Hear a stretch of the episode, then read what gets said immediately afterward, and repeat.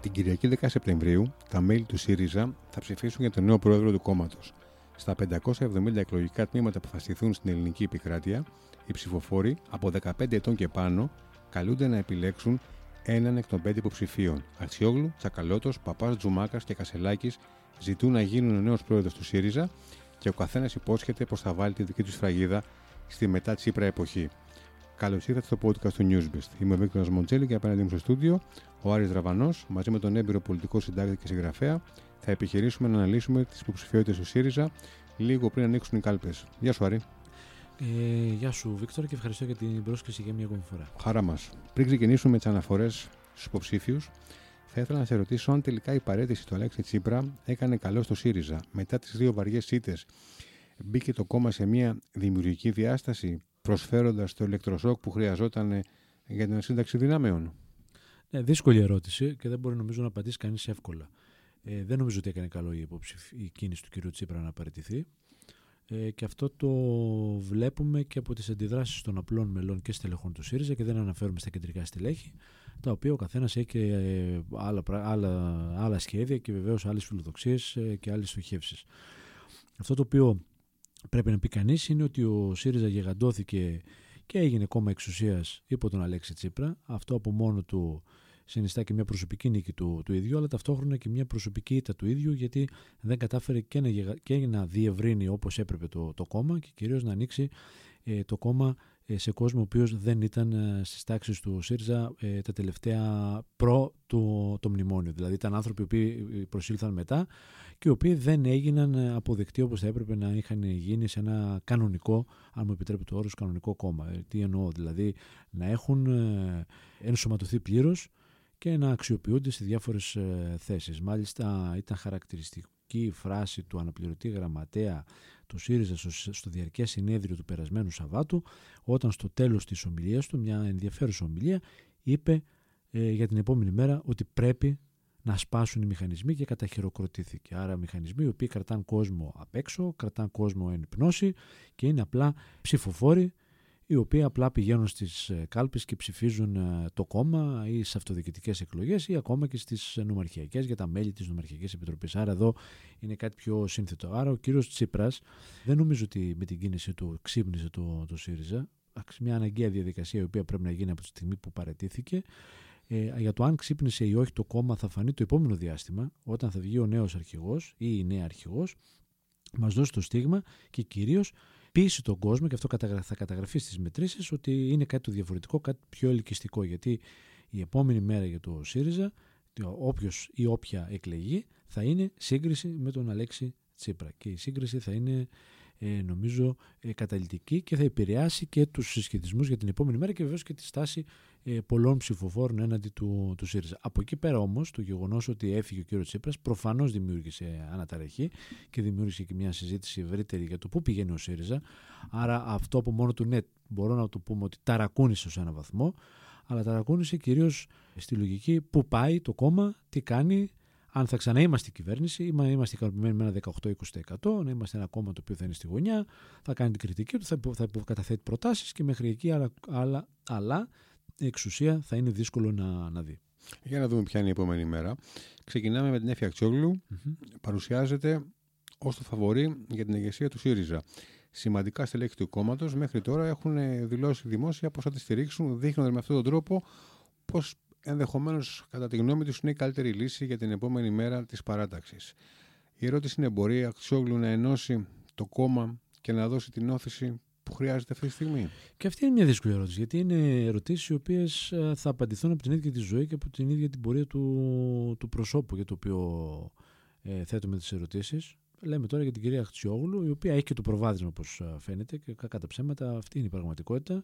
Τώρα μένει να επιβεβαιωθεί και στην κάλπη. Γιατί Σωστά. πάρα πολλά στελέχη όντως την στηρίζουν. Ε, το αν τη στηρίζουν ή όχι, αν στηρίζουν στελέχη και μέλη κάποια υποψηφιότητα, πολλές φορές και κυρίως στα στελέχη, δεν έχει σχέση με το αν είναι ικανή ή ικανός κάποιος, αλλά κυρίως και με τις προσωπικές φιλοδοξίες του καθενός και κατά πόσο νομίζει ότι είναι πιο εύκολο για τον ίδιο να είναι κοντά στον πυρήνα εξουσίας και βεβαίως να έχει και την ε, καλύτερη θέση σε αυτό που λέμε νομή της κομματικής εξουσίας. Τώρα, η κυρία Χτσιόγλου πραγματικά είναι μια ιδιαίτερη, ιδιαίτερα ενδιαφέρουσα περίπτωση. Ε, Νέος τέλεχος, πραγματικά εντάξει, είναι ένα πρόσωπο το οποίο ε, δεν βαρύνεται για, για κάτι. Άρα αυτό είναι αυτό που λέμε ένα καθαρό πολιτικό πρόσωπο με εμπειρία κυβερνητική τα τελευταία χρόνια. Το είπε και αυτό στην ομιλία της και η ίδια στο συνέδριο του περασμένου Σαββάτου. Ένα πρόσωπο το οποίο όντως είχε τη δυνατότητα να συνομιλήσει, ε, να συγκρουστεί, να διαπραγματευτεί όπως θες πες το, να συνομιλήσει με την Τρόικα, με τους θεσμούς τότε, όπως τους λέγαν, ε, για δύσκολα ζητήματα τα οποία ήταν και τα εργασιακά, για τα οποία και η Τρόικα πάντα είχε μια ιδιαίτερη, ένα ιδιαίτερο ενδιαφέρον και, και βεβαίως ε, ήθελε να προωθήσει και συγκεκριμένες μεταρρυθμίσεις. Άρα, ένα πρόσωπο το οποίο παντρεύει και τον τεχνοκρατισμό και την, ε, και την πολιτική. Τώρα, το αν θα εκλεγεί ή όχι, αυτό είπαμε θα, το, θα φανεί, θα φανεί στις, ε, στις κάλπες. Προείπα, έχει το προβάδισμα. Από εκεί και πέρα, εάν εκλεγεί, γιατί όντως έχει, όπως είπα και νωρίτερα, την, αυτή τη στιγμή την δυναμική καταγεγραμμένη, το αν θα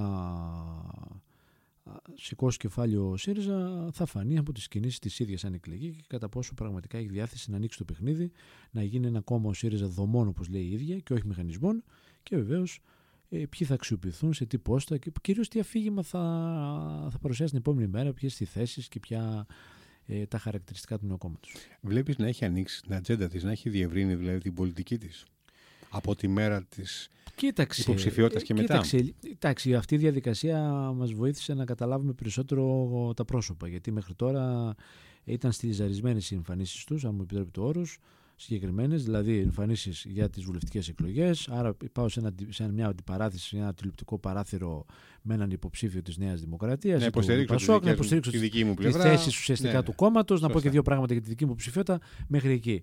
Ε, τώρα είχαμε την ευκαιρία να, να, δούμε, να τους δούμε όλους και να δούμε πραγματικά τι, τι πιστεύουν.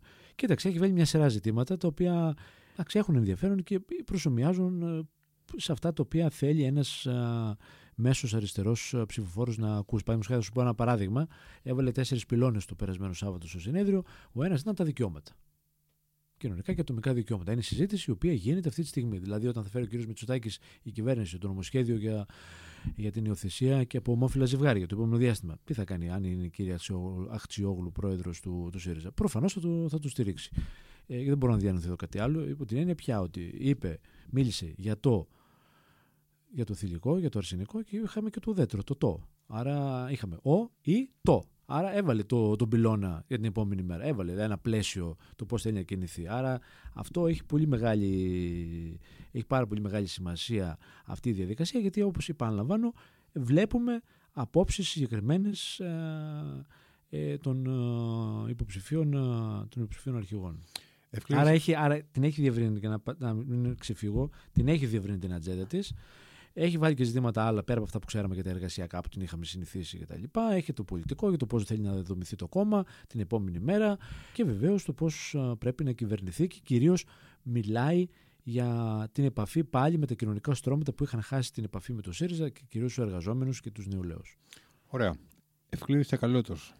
Ευκλήδης Τσακαλώτος. Νομίζω ο Ευκλήδης Τσακαλώτος μαζί με τον uh, Στέφανο Τζουμάκα, όσο και να διαφωνεί κανείς και με τον Τζουμάκα, γιατί είναι παλιά σχολής και παλιά σκοπή πολιτικός, δηλαδή έρχεται από πολύ μακριά, το Πασόκ. Ε, είναι οι δύο πιο πολιτικές υποψηφιότητες. Και όταν λέω πιο πολιτικές υποψηφιότητες, είναι καθαρά, καθαρό πολιτικές, δηλαδή βάζουν ζητήματα πολιτικά, διαφωνεί, συμφωνεί κανείς πιο έντονα από τους ε, άλλους ε, δύο. Ο κ. Τσακαλώτος, οι απόψεις είναι συγκεκριμένες. Είναι ένας άνθρωπος ο οποίος λέει: Εγώ έχω τις απόψεις μου, αυτές, με αυτές πορεύουμε τόσα χρόνια. Το στηρίζει πιο αριστερή πλευρά το του στηρίζει πιο αριστερή πλευρά του, του ΣΥΡΙΖΑ, σωστά. Ένας άνθρωπος που, αν τον ακούσεις, δεν θα διαφωνήσεις σε, σε πολλά. Εντάξει, ασκείται μια κριτική ότι ήταν ε, χαμένος, εξαφανισμένος εντός εισαγωγικών τα τελευταία χρόνια και δεν ήταν στην πρώτη γραμμή για να στηρίξει το, το ΣΥΡΙΖΑ όπως έπρεπε.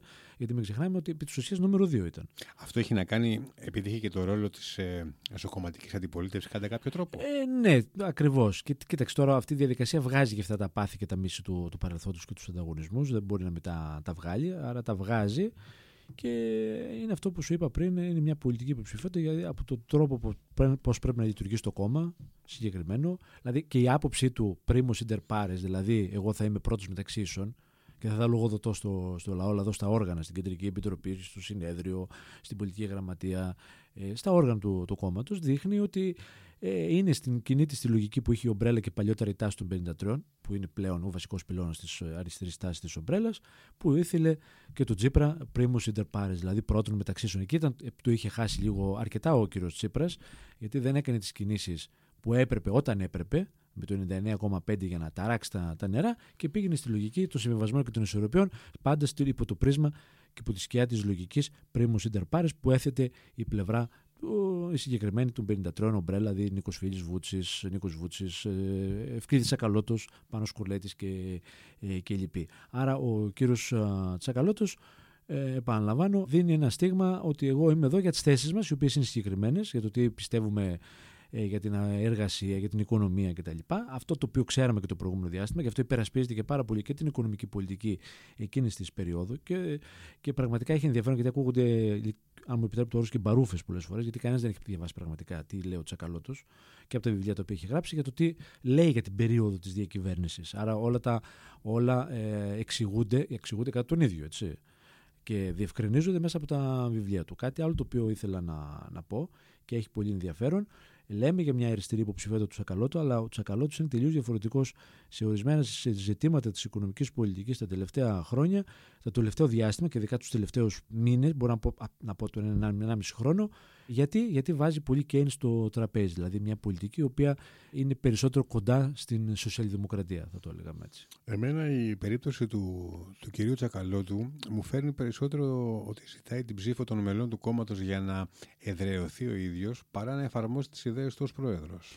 Ναι, το λέει και όλο αυτό. Εμείς παλεύουμε εδώ για τις ιδέες μας και αν γίνουμε ποτέ. Γιατί λέει για την ηγεμονία. Η ηγεμονία θέλει χρόνο. Η ηγεμονία δεν είναι θα εκλεγώ αύριο πρόεδρος του ΣΥΡΙΖΑ και ξαφνικά εγώ θα βάλω τους όρους ηγεμονίας και θα γίνω ηγεμόνας. Αυτό θα έχει πολύ μεγάλη δουλειά. Άρα τι λέει, ψηφίστε με, ε, υποστηρίζουμε και προωθούμε τις θέσεις μας και κάποια στιγμή αυτές θα γίνουν κυρίαρχες πλειοψηφικές στην ελληνική κοινωνία και τότε θα αποκτήσουμε και βεβαίως την ηγεμονία στον χώρο των ιδιών. Είναι κάτι το οποίο είναι πολύ μακρινό. Δεν είναι κάτι το οποίο ε, είναι για το τώρα.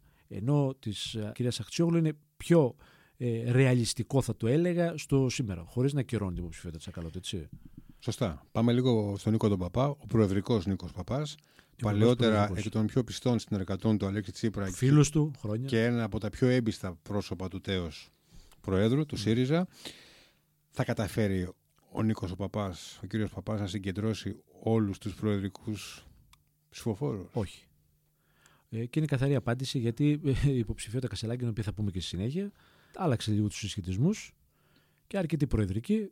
Ένα κομμάτι σημαντικό τέλος πάντων, δεν θέλω τώρα να κάνω εικασίες και να παίζω με τους αριθμούς, ε, στηρίζει την υποψηφιότητα Κασελάκη. Άρα είναι λίγο δύσκολο να, να συνασπιστούν όλοι γύρω από τον Νίκο, Νίκο Παπά. Έχει μια υποψηφιότητα η οποία έχει μια καθαρότητα από την έννοια πια ότι υπερασπίζεται αυτά τα οποία έλεγε όλο το προηγούμενο διάστημα. Δηλαδή είναι ανοιχτά υπέρ της διεύρυνσης, είναι ο πιο καθαρός στο ζήτημα της διεύρυνσης ότι θέλουν ακόμα το μελών ε, διεύρυνση, αυτό το οποίο έλεγε ο κ. Τσίπρας και το οποίο δεν προχώρησε. Και δεν προχώρησε για πολλούς λόγους, του οποίου έχουμε αναλύσει και παλιότερα σε άλλες προσκλήσεις που μου έκανες. Ο κ. Παπάς υπερασπίζεται και μια πολιτική η οποία είναι συγκεκριμένη και η οποία έχει σχέση με, με τις άδειες, τα κανάλια, η οποία τον έπληξε σε πολύ μεγάλο βαθμό και βεβαίως τον έπληξε γιατί είχε και την απόφαση του στην πλάτη του, του ειδικού δικαστήριου με το 13-0, το οποίο και στο κομματική του αντίπαλοι το λένε όχι ανοιχτά, αλλά υπόγεια, γιατί δημόσια όλοι ε, τον υπερασπίστηκαν και τον, και τον στήριξαν σε συγκεκριμένη υπόθεση και μην ξεχνάμε ότι η υπόθεση Παπά δεν ήταν υπόθεση προ, ε, προσωπική, δεν πήρε αυτός απόφαση, ήταν απόφαση συλλογική του ΣΥΡΙΖΑ για το θέμα των αδειών. Συλλογική, και το, κομματική βασικά. Κομματική ακριβώς. Άρα όλοι έχουν μερίδιος ε, ευθύνης σε, σε αυτό. Απλώς τώρα προσπαθεί ε, να περάσει το αφήγημά του.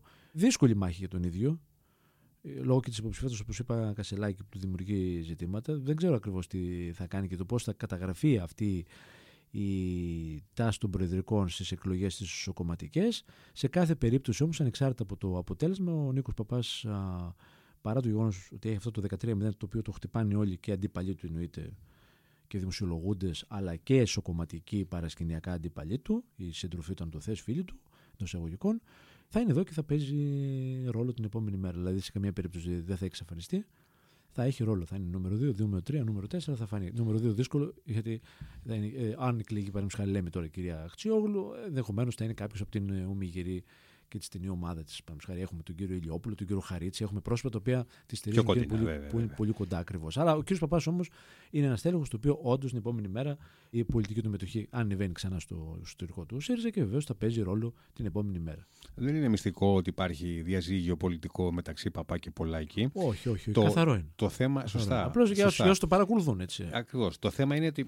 αυτό το, αυτό το, το διαζύγιο ήρθε μετά την υποψηφιότητα Κασελάκη η οποία στηρίχθηκε από τον Πολάκη Όχι, ή όχι, όχι. Νωρίτερα. υπήρξε, υπήρξε Νωρίτερα. από πριν. Νωρίτε- και γιατί, νο- νο- και νο- γιατί νωρίτερα. νωρίτερα; Κοίταξε, νωρίτερα. Είχαν καλή σχέση.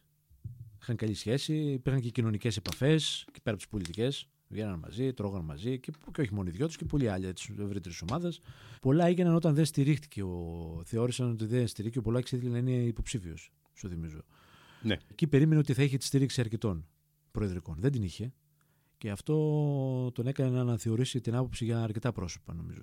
Άρα και όταν εμφανίστηκε ο Κασελάκης, ήταν η ευκαιρία να κοπεί πλήρως ο δεσμός με τον, α, με τον Νίκο Παπά. Εντάξει, μην ξεχνάμε βέβαια ότι ο Πολάκης ήταν στο τσακ, σώθηκε από τη διαγραφή λόγω των, Ναι, σωστό είναι. Σωστό είναι αυτό. λόγω αλλά των τεμπών, του δυστυχήματος και Λόγω- της τραγωδίας. λόγω των- των τεμπών Που και άλλαξε, της άλλαξε η τραγωδίας. ατζέντα. Άλλαξε η η- ατζέντα, πήγε αλλά- αλλά- μετά, ο α- χρόνος. α, ναι, ήταν αλλά- λίγο περίεργα τα πράγματα τότε. Όντως, αλλά πάρα πολλά τα οποία είχε κάνει ο ίδιος ως υπεύθυνος του τομέα διαφάνειας του, του ΣΥΡΙΖΑ, ο ΣΥΡΙΖΑ τα χρησιμοποιούσε και τα χρησιμοποιούσε και ο ίδιος ο πρόεδρός του. Σωστό είναι αυτό, αλήθεια. Και όλοι λέγανε για την πολύ καλή δουλειά που κάνει κατά, του, Σι- κατά τη στελέχη του ΣΥΡΙΖΑ, έτσι, στον τομέα αυτό. Βεβαίως, πάρα πολλές φορές έχει ο ίδιος την καρδάρα με το γάλα, γιατί δεν ήταν ε, ο τρόπος που τα έλεγε αρεστός ε, στο μηντιακό πολιτικό σύστημα και θεωρούνταν ε, τοξικός. Ακόμα και για τους 53 στην Ομπρέλα που λέγαμε νωρίτερα, θεωρείται ένα τοξικό πρόσωπο. Και μάλιστα ακούστηκαν ακόμα και στο συνέδριο και, και σε άλλες ε, εμφανίσεις ε, κατά καιρούς ε, διάφορα για τον κύριο Πολάκη. Αλλά δεν- το θέμα μας δεν είναι αυτό. Το θέμα μας είναι ε, κατά πόσο έχει διαρρεγεί η σχέση Παύλου Πολάκη και Νίκο Παπά. Αυτό υπάρχει και αυτό επηρεάζει και τους συσχετισμούς. Γι' αυτό και ένα κομμάτι των προεδρικών ε, δεν είναι, ένα μεγάλο κομμάτι των προεδρικών δεν είναι με τον Νίκο Παπά. Είναι μοιρασμένο. Είναι μοιρασμένο. Κάποιοι έχουν πάει με την Αξιόλου, αρκετοί έχουν παραμείνει με τον Νίκο Παπά. Ε, κάποιοι φλέρταραν ε, και φλερτάρουν ή συντάσσονται με τον ε, Στέφανο Κοσελάκη. Και αυτό είναι ένα ερωτηματικό. Γιατί επιλέγουν να είναι με τον Κοσελάκη. Πάμε σε ένα άλλο Στέφανο πρώτο, τον Τζουμάκα. Τζουμάκα. Λοιπόν, το, το είπες και πριν. Αναφυσβήτα, αναφυσβήτα είναι ο πιο έμπειρος από του πέντε υποψήφιου. είναι γερόλικος. Έχει Γερόλικος, χρόνια ε, στην πλάτη του Πρώτα απ' όλα, κουβαλάει. πρώτα απ' όλα συμπληρώνεται φέτος 50 χρόνια από την εξέγερση της νομική. Έτσι, α, και που είχε ο, Στε- ο Τζουμάκας ως φοιτητής ενεργό ρόλο στι κινητοποίηση τότε κατά της Χούντας. Άρα είναι ένα πρόσωπο το οποίο έρχεται πολύ μακριά, πολύ μακριά και έχει περάσει και όλη τη διαδρομή του Πασόκ. Ο Αντρέας Παπανδρέου με τις διαγραφές, με τις συγκρούσεις, με τα πεντελικά, με όλα αυτά. Υπουργός και του Αντρέα αλλά και αργότερα του, Βέβαια, βέβαια. του Σιμίτη. Μεγάλη ιστορία. Ε, τα, έχει- τα έχει περάσει όλα ακριβώς. Άρα, ό,τι λέει έχει και μια βαρύτητα. Τώρα, εντάξει, μπορεί να μας ξενίζει και να μας αρέσει ο τρόπος που τα λέει ή να είναι αυτό που λέμε εντός εισαγωγικών παλιακός. Πιο λαϊκός. Αλλά είναι πιο λαϊκός όμως και πραγματικά μερικά που λέει έχουν πραγματική έχουν αξία. Και πέρα από το αν διαφωνεί, ε, αν διαφωνεί κανείς συμφωνεί, πρέπει να κάτσει να ακούσει λίγο τι λέει για να μπορείς να κάνει κρίση. Γιατί πολλοί τι λένε, Έλα τώρα, εντάξει, ο Τζουμάκας τώρα είναι 40 τόσα χρόνια στο κουρμπέτι, στην πολιτική, τι να μας πει. Εντάξει, ωραία, το, να- μην το- πριν να τον ακυρώσεις όμως, κάτσε να ακούσεις αυτά που έχει να πει. Εγώ δεν σου λέω τώρα τις προτάσεις, αλλά στο πώς αναλύει την κατάσταση, σε πολλά θα δεις ότι έχει δίκιο και για το ΣΥΡΙΖΑ. Πάρα πολλά. Κοίτα, η μεγαλύτερη κριτική που δέχτηκε είναι ότι δεν αντιπροσωπεύει το νέο, ότι δεν εντάξει, αντιπροσωπεύει το φρέσκο Καλά, αυτό υπάρχει. εντάξει, και εννοείς. λόγω ε, φυσιογνωμίας και Δεν λόγω νομίζω- Κοίταξε, εγώ νομίζω ότι ο ηλικία. Τζουμάκας περισσότερο έβαλε, έβαλε Αυτή, αυτή είναι η υποψηφιότητα. ερώτηση. Για, γιατί κατέβηκε; Ο Τζουμάκας έβαλε κύριος Τζουμάκας. υποψηφιότητα γιατί ε, θεώρησε ότι με αυτή την α, υποψηφιότητα θα μιλήσουν λίγο πολιτικά και θα ακουστούν πράγματα τα οποία ενδεχομένως υπό άλλες συνθήκες δεν ακουγόταν. Και για τη λειτουργία του πολιτικού, οικονομικού και κοινωνικού συστήματος, επιχειρηματικού κτλ. Αλλά και το πώς λειτουργούσε ο ΣΥΡΙΖΑ. Έδωσε δηλαδή με αυτόν τον τρόπο μια περισσότερο πολιτική Μια διάσταση περισσότερο πολιτική σε διάσταση όλο το και δημόσιο πραγματικά- διάλογο και που θα, πραγματικά κάποιος, γιατί τώρα εμείς που θα γινόταν ή έγινε στο ΣΥΡΙΖΑ. Ε. Εμείς οι δημοσιογράφοι τώρα, άντε να δούμε ένα τσιτάτο, να δούμε δύο φράσεις από μια ομιλία που έρχεται στα email ή να πάμε κάπου να ακούσουμε. Πρέπει να κάποιος να πάει να ακούσει και να πετάξει απ' έξω την όποια αρνητική προκατάληψη έχει και να πει εντάξει, ωραία, δεν τον πάω, αλλά για να κάτσω να ακούσω τι λέει. Έχει δίκιο σε αυτά που λέει. Ναι, μπορεί να έχει από τα 10 που λέει, στα 2 έχει δίκιο. Η Κάτσε σωστή να το ακούσεις αντιμετώπιση όμως. είναι αυτή που, που μόλις ανέλησε. Ε, ναι, αλλά δεν γίνεται αυτό Δεν το γίνεται πράγμα. αυτό, Γι' αυτό, έτσι. γι' αυτό και ακυρώνεται και απαξιώνεται. Και... Αλλά ε, πραγματικά έχει βάλει ζητήματα στο δημόσιο διάλογο και για τη λειτουργία του, του ΣΥΡΙΖΑ. Πάρα πολλά. Θα τσιμπήσει ψήφους; Ε, κοίταξε ένα κομμάτι το οποίο τον θεωρεί μια καθαρή περίπτωση. Έντιμη, ναι. Και κάποιοι άνθρωποι που δεν θέλουν να μπουν σε αυτή τη διαδικασία τώρα ή με τον Παπά ή με τον Τζαγαλώτο ή με τον Αχτσιόγλου, που είναι και τα τρία πρόσωπα που είναι τα κεντρικά. Mm-hmm. Ε, ναι, προφανώς μπορεί να πάρει κάτι, αλλά εντάξει, δεν νομίζω ότι θα κάνει κάτι ιδιαίτερο, αλλά και το ξέρει και, νομίζω το ξέρει και ο ίδιος και το λέω ε, με σεβασμό στο, στο πρόσωπό του και στη διαδρομή του. Ναι, σίγουρα. Πάμε στον έτερο Στέφανο. Τον Κασελάκη, τον κύριο Κασελάκη. Χρονικά ο τελευταίος υποψήφιος για την Προεδρία του ΣΥΡΙΖΑ Ναι. το ανακοίνωσε μέσω ενός βίντεο το οποίο προκάλεσε αρκετό πολιτικό θόρυβο και ατελείωτες, αμέτρητες συζητήσεις και σχόλια. Παρουσιάζεται, φαίνεται να παρουσιάζεται δυνατός στο επικοινωνιακό κομμάτι, αλλά δείχνει να, είναι, να μην είναι έτοιμος στο πολιτικό. Όχι. Εγώ την ομιλία που άκουσα στο συνέδριο ε, έδειξε ότι είναι πολιτικά, να το πω, να, μα- τώρα να βρω ένα όρο, ακατέργαστος. Θέλει Μμμ. δουλειά ακόμα πολύ, δηλαδή είναι πρωτόλια κατάσταση. Μμμ. Δηλαδή θέλει πάρα, πο- πάρα πολύ δουλειά για να σταθεί πολιτικά. Δεύτερον, ε, πρέπει να έχει και πλήρη επίγνωση της ελληνικής πραγματικότητας. Γιατί ένας άνθρωπος ο οποίος είναι πάρα πολλά χρόνια στις ΗΠΑ. Δηλαδή, ε, νομίζω ότι ο Γεωργιάδης το είπε καλύτερα, γιατί λέει ότι εγώ αν εκλεγώ, ο Άνδρος Γεωργιάδης, ότι δεν λέω στέλεχος του ΣΥΡΙΖΑ, και έχει δίκιο σε αυτό, και δεν το έχω ακούσει από στέλεχος του ΣΥΡΙΖΑ, είπε κάτι σωστό και λέει: Αν εκλεγώ, δεν θα υπάρχει το 41% του Μητσοτάκη. Και λέει ο Γεωργιάδης, καλά, πώς το λες, δεν έχεις ακόμα εκλεγεί δημοτικό σύμβουλο. Δηλαδή, τι ήθελε να πει με αυτό, ότι έλα στη χώρα, ενσωματώσει το σύστημα, στο σύστημα εντός εγώ μην παρεξηγηθώ, ενσωματώσει το κομματικό σύστημα ενώ στο, Ανέβα στο καλή, κόμμα. καλή, καλή όσα, γράψου συμ- όσα μέλος, συμβαίνουν. γιατί γρά- γιατί μέλος γράφει και το άνθρωπος στο τελευταίο διάστημα. Πριν, νομίζω πριν τις ευρωεκλογές. Δεν ήταν μέλος πριν την άνοιξη του 23. Άρα δε, ανέβασε καλή σκαλή, δε στη λειτουργία λίγο του κόμματος και μετά βεβαίως ο καθένας έχει το δικαίωμα ε, να είναι υποψήφιος. Γιατί και ο ίδιος, επειδή είναι στις ΗΠΑ, στη χώρα των ευκαιριών και λέει η, η Ελλάδα να γίνει χώρα των ευκαιριών, της μεγάλης ευκαιρίας, του μεγαλού όνειρου κτλ. Όπως είναι και οι ΗΠΑ, να έχουμε και εμείς το ελληνικό όνειρο όπως το αμερικάνικο. Σωστά, έτσι είπε. Αν πας Αμερική και πεις του Biden που λέει, που λέει ότι ήταν και στην ομάδα των εθελοντών, τη μεγάλη αυτή πολυπληθέστατη ομάδα των εθελοντών, χιλιάδες όλη την Αμερική, και πήγαινε σε ένα στέλεχος του Δημοκρατικού Κόμματος κεντρικό και του έλεγε: Εγώ θέλω να κατέβω για πρόεδρο. Του έλεγε: ε, Στέφανε, σε παρακαλώ, κάθεσε λίγο στην άκρη. Κατέβα ε, δήμαρχο, ε, δημοτικός σύμβουλος, ξέρω εγώ, στη Μασαχουσέτη που είναι ο άνθρωπος, ξέρω εγώ, στο Μαϊάμι και στην Καλιφόρνια και μετά. Βλέπουμε. Ε, σιγά σιγά γερουσιαστή κτλ. Άρα υπάρχει μια διαδρομή, θέλω να πω. Εμένα δεν μου αρέσουν ξέρεις, όλοι αυτοί οι κομίτες που έρχονται, γιατί νομίζω ότι ήρθε σαν κομίτη. Από εκεί και πέρα, προφανώς προκάλεσε ενδιαφέρον. Γιατί ρωτάνε όλοι τι είναι, πώς είναι, πώς ήρθε, ποιος τον έφερε, γιατί ήρθε. Προκάλεσε μια μεγάλη συζήτηση. Πυροτέχνημα; Ήρθε για να μείνει. Κοίταξε, ο σπυροτέχνημα ήταν και ο κομίτης, σαν κομίτη, συγγνώμη, ε, έπεσε. Ε, τώρα από εκεί και πέρα ήρθε για να μείνει. Νομίζω ήρθε για να μείνει. Φαίνεται κιόλας αυτό. Τώρα, τι θα Τον κάνει; ενδιαφέρει δηλαδή η επόμενη Τον μέρα, ενδιαφέρει η επόμενη μέρα. ανεξαρτήτου αποτελέσματος. Ναι, και δεν ξέρω τι θα κάνει τώρα, δηλαδή, ανεξαρτήτως αποτελέσματος. Θα πάρει ένα ποσοστό και μάλιστα παρουσιάζεται ως αντισυστημική υποψηφιότητα. Βλέπω εδώ και υποστηρικτές του Παύλου Πολάκη το λένε και το, το γράφουν. Και υπάρχει κόσμος ο οποίος τον στηρίζει πραγματικά γιατί ε, τον θεωρεί μια καινούργια υποψηφιότητα κτλ. Α ξέσουμε λίγο από κάτω όμως να δούμε πραγματικά τι υπάρχει. Υπάρχει υπόβαθρο πολιτικό. Είπα νωρίτερα ότι πολιτικά είναι ακατέργαστο. ακατέργαστο δηλαδή θέλει δουλειά πάρα πολύ. Δεν είναι κακό αυτό. Απλώς θέλει όμως το χρόνο του. Δηλαδή δεν μπορεί να γίνονται όλα από τη μία μέρα στην άλλη. Εγώ είμαι πάρα πολύ τη, όχι της επιτήρηδα, αλλά τουλάχιστον ε, κάθισε κάπου, δουλεύεις. Δηλαδή, παραδείγματο μπορείς τώρα να πας σε μια εφημερίδα και να πεις αύριο το πρωί θα γίνω αρχισυντάκτης. Θα γίνω διευθυντής. Πώς θα γίνεις διευθυντής, εκτός αν είσαι φυτευτός. Εντάξει, αν είσαι φυτευτός, θα γίνεις διευθυντής. Αλλά δεν θα ξέρεις τη λειτουργία της εφημερίδας. Δηλαδή, άμα τους σου πω εγώ ότι ξέρεις είναι το lead, τι είναι το lead; Είναι η αρχή του ενός κειμένου. Δηλαδή, το λέω τώρα. Άρα και, και στο κόμμα. Δηλαδή, άμα τον ρωτήσουμε ε, ε, βασικές έννοιες, νομίζω δεν τις γνωρίζω. Δεν είναι κακό αυτό, επαναλαμβάνω. Είναι μια προσωπικότητα προ... φρέσκια. Δεν είναι κακό, αλλά δεν είναι και καλό. Δεν είναι και, προφανώς δεν Γιατί είναι και καλό. μην, μην ξεχνάμε ότι μιλάμε για, τον, ε, για έναν ενδυνάμει Πρωθυπουργό. πρωθυπουργό. Ο, Ακριβώς. ο πρόεδρος της Κοίταξε. Αξιωματική Αντιπολίτευσης τι Εδώ είναι είμαστε αυτό στη που θέλει να φάση- γίνει Εδώ πρωθυπουργό. είμαστε στη φάση της μεταπολιτικής. Εγώ αυτό βλέπω. Εμένα δεν με, δεν με ενθουσιάζει. Ε, Και δεν νομίζω ότι και αυτά τα οποία έχει πει και στο δημόσιο διάλογο δεν γκουμίζει κάτι καινούριο. Δηλαδή, άμα βάλω τις προτάσεις κάτω, αν εξαιρέσει τον επαγγελματικό στρατό, το οποίο έχω ακούσει και από αλλού παλιότερα, δεν έχει κάτι καινούριο. Όλοι θέλουμε διαφάνεια, όλοι θέλουμε λογοδοσία, όλοι θέλουμε αξιοκρατία, όλοι θέλουμε να, να πληρώνουν οι ένοχοι για τα εγκλήματα υπάρχει τους και τα δικαιοσύνη σκάνδαλα. Λάτου η δικαιοσύνη. και τα- στην ώρα της όλα, και όλα, τα αυτά, λοιπά. όλα αυτά Όλα, μπορούν ναι. να υποθούν με, Σωστά, ή έχουν σωστά. υποθεί με τον ΑΒ τρόπο. Κάτι δυναμικό όμως δυναμικό δεν έχω δει. Στην Ποιος, υποψηφιότητα αυτή. ποιος από τους άλλους τέσσερις υποψήφιους θα χάσει περισσότερο από την υποψηφιότητα Κασελάκη, δηλαδή ποια δεξαμενή, ε, από ποια δεξαμενή θα αντλήσει περισσότερους ψήφους η δική του Κοίταξε υποψηφιότητα; τώρα. υπο- υπο- Η υποψηφιότητα του Τζουμάκα τα είπαμε, να αφήσαμε στην άκρη. Μάλιστα. Τώρα, η Αχτσιόγλου έχει συγκεκριμένο κοινό, γιατί είπα, είπε στην αρχή ψηφίζουν 15 και πάνω. Μμμ. Για να δούμε τώρα λοιπόν. Πάμε ξεκινάμε από την ηλικία των 15. Αυτοί οι οποίοι θα ψηφίσουν, αν πάνε 15άριδε, 16άριδε, 17άριδε, 16 προς τα 17, δεν ψηφίζουν στις βουλευτικές εκλογές. Άρα είναι ένα κοινό το οποίο δεν γνωρίζουμε. Αυτοί εγωιτεύονται από το κασελάκι και από τα βίντεο και από τα social media, κυρίως στο YouTube. Γιατί ε, και εδώ υπάρχει μια αντίφαση. Ναι, μεν πάει καλά στο διαδίκτυο, στα, στο YouTube, αλλά στα social media τα άλλα, Instagram, TikTok είναι χαμηλά ακόμα. Ναι. Δηλαδή έχει Δεν έχει έντονη σκαμπανεβάσει, παρουσία. Δεν έχει Ναι, έντονη ναι. παρουσία.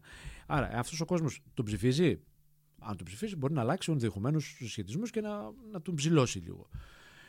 Πού μιλάει, σε τι κοινό, νεανικό κυρίως. Ποιος άλλος απευθύνεται σε νεανικό κοινό, πιο νεανικό κοινό και λόγω παρουσιαστικού και ηλικίας, η Αχτσιόγλου. Παίρνει από την Αχτσιόγλου. Μπορεί να τσιμπήσει κάτι ενδεχομένως. Αλλά σου λέω και πάλι είναι μια πολιτική υποψηφιότητα και μια πιο απολυτική. Είναι πιο απολυτική υποψηφιότητα. Τώρα, παίρνει από τον παπά. Μπορεί να παίρνει κάτι από τον παπά γιατί έχει τους προεδρικού, ένα κομμάτι των προεδρικών. Δηλαδή αυτό που είπαμε Λόγω πριν. του Πολάκη. Πολάκη, Σιτζάκρη και διάφοροι άλλοι οι οποίοι έχουν συνταχθεί μαζί του. Και, τον, ψη- και που έγραψαν και για την κεντρική και για την υποψηφιότητά του, γιατί θέλει 30 υπογραφές στην κεντρική επιτροπή. Από εκεί παίρνει. Τώρα από τον Τσακαλώτο δεν παίρνει τίποτα νομίζω. Γιατί είναι πιο σκληρή η υποψηφιότητα, πιο κομματική και πιο μπετοναρισμένη. νομίζω. Ωραία. Άρα να κλείσουμε την ενδιαφέρουσα συζήτηση με την εκτίμησή σου τι θα βγάλει η κάλπη ως προ, το, ως προς τα αποτελέσματα της πεντάδας. Ποιον βλέπεις. Καταρχήν βλέπεις να βγαίνει κάποιος πρόεδρος από την πρώτη Κυριακή; Ε, δύσκολο. Που σημαίνει ότι πρέπει Δύσκολο. να έχει το 50%. 50% συν μία. συν μία. Δύσκολο Ναι. νομίζω. Δύσκολο. Ωραία. Θα, θα είναι μεγάλη έκπληξη να υπάρχει από την πρώτη γύρω. Δεν το βλέπω. Πάμε για την. Για, τη- όχι για τη δεύτερη Κυριακή, για το Σάββατο 16. Για, για το Σάββατο, ναι. Και γιατί 16 το Σάββατο για να προλάβει να πάει πριν τελειώσει η έκθεση. Να ανέβει στη Θεσσαλονίκη. Τουλάχιστον να δώσει ένα στίγμα πολιτικό και να παρουσία πει Είμαι εγώ η εδώ, πρώτη. ο νέος πρόεδρος Σωστά. ή η νέα πρόεδρος του, του ΣΥΡΙΖΑ. Οπότε, ποιο βλέπεις πρώτο από την πεντάδα; Ε, θα, δεν, θα, διακινδυ- δεν θα πάρω το ρίσκο να κάνω πρόβλεψη. Μμμ. Ε, είπα νωρίτερα ότι για μένα έχει ένα προβάδισμα η Αχτσιόγλου. Ε, αυτό δεν αλλάζει αυτή τη στιγμή που μιλάμε. Αλλά έχει πολύ μεγάλη σημασία ποιοι θα ψηφίσουν στις εκλογές. Ποιο θα είναι το εκλογικό σώμα. Είναι αλλιώς να μιλάμε για 30.000, είναι αλλιώς να μιλάμε για 40 και αλλιώς να μιλάμε για 50 ή 70-70. Δεν νομίζω ότι θα πάει τόσο ψηλά όμως. Νομίζω εκεί γύρω στους 50.000 θα είναι μεγάλη έκπληξη να πάει παραπάνω. Και αν κατα- έχει καταφέρει όλη αυτή η ιστορία με τον Κασελάκη, γιατί ουσιαστικά ζωντάνεψε μια Να κινητοποιήσει ανθρώπους μια που δεν διαδικασία που πρόκειται ήταν να, να πηγαίνουν να εσωστρεφή, ψηφίσουν. εσωστρεφής και απευθυνόντα σε συγκεκριμένο κόσμο, αν τους πεις να πάνε να ψηφίσουν, γιατί πρέπει να, να γραφτούν και μέλη. Ακόμα και την Κυριακή της κάλπης, θα πρέπει κάποιος να δώσει το δίευρο και να ε, Μάλιστα. γίνει μέλος. Θα εξαρτηθεί από την, ε, από την κάλπη. Αλλά ε, επαναλαμβάνω, κάτι που σημαίνει μου εκτίμηση αυτή τη στιγμή όπως είναι τα πράγματα. Θεωρώ ότι έχει μια. Πάμε σε δεύτερο γύρο. Έχει προβάδισμα η Αξιόλου και νομίζω σημαντικό. Ε, από εκεί και πέρα. Η δεύτερη θέση που θα παίξει. ο- νο- νομίζω θα παίξει μεταξύ του Παπά και του Τσακαλώτου. Άρη, ευχαριστούμε πολύ. Εγώ ευχαριστώ και θα τα ξαναπώ.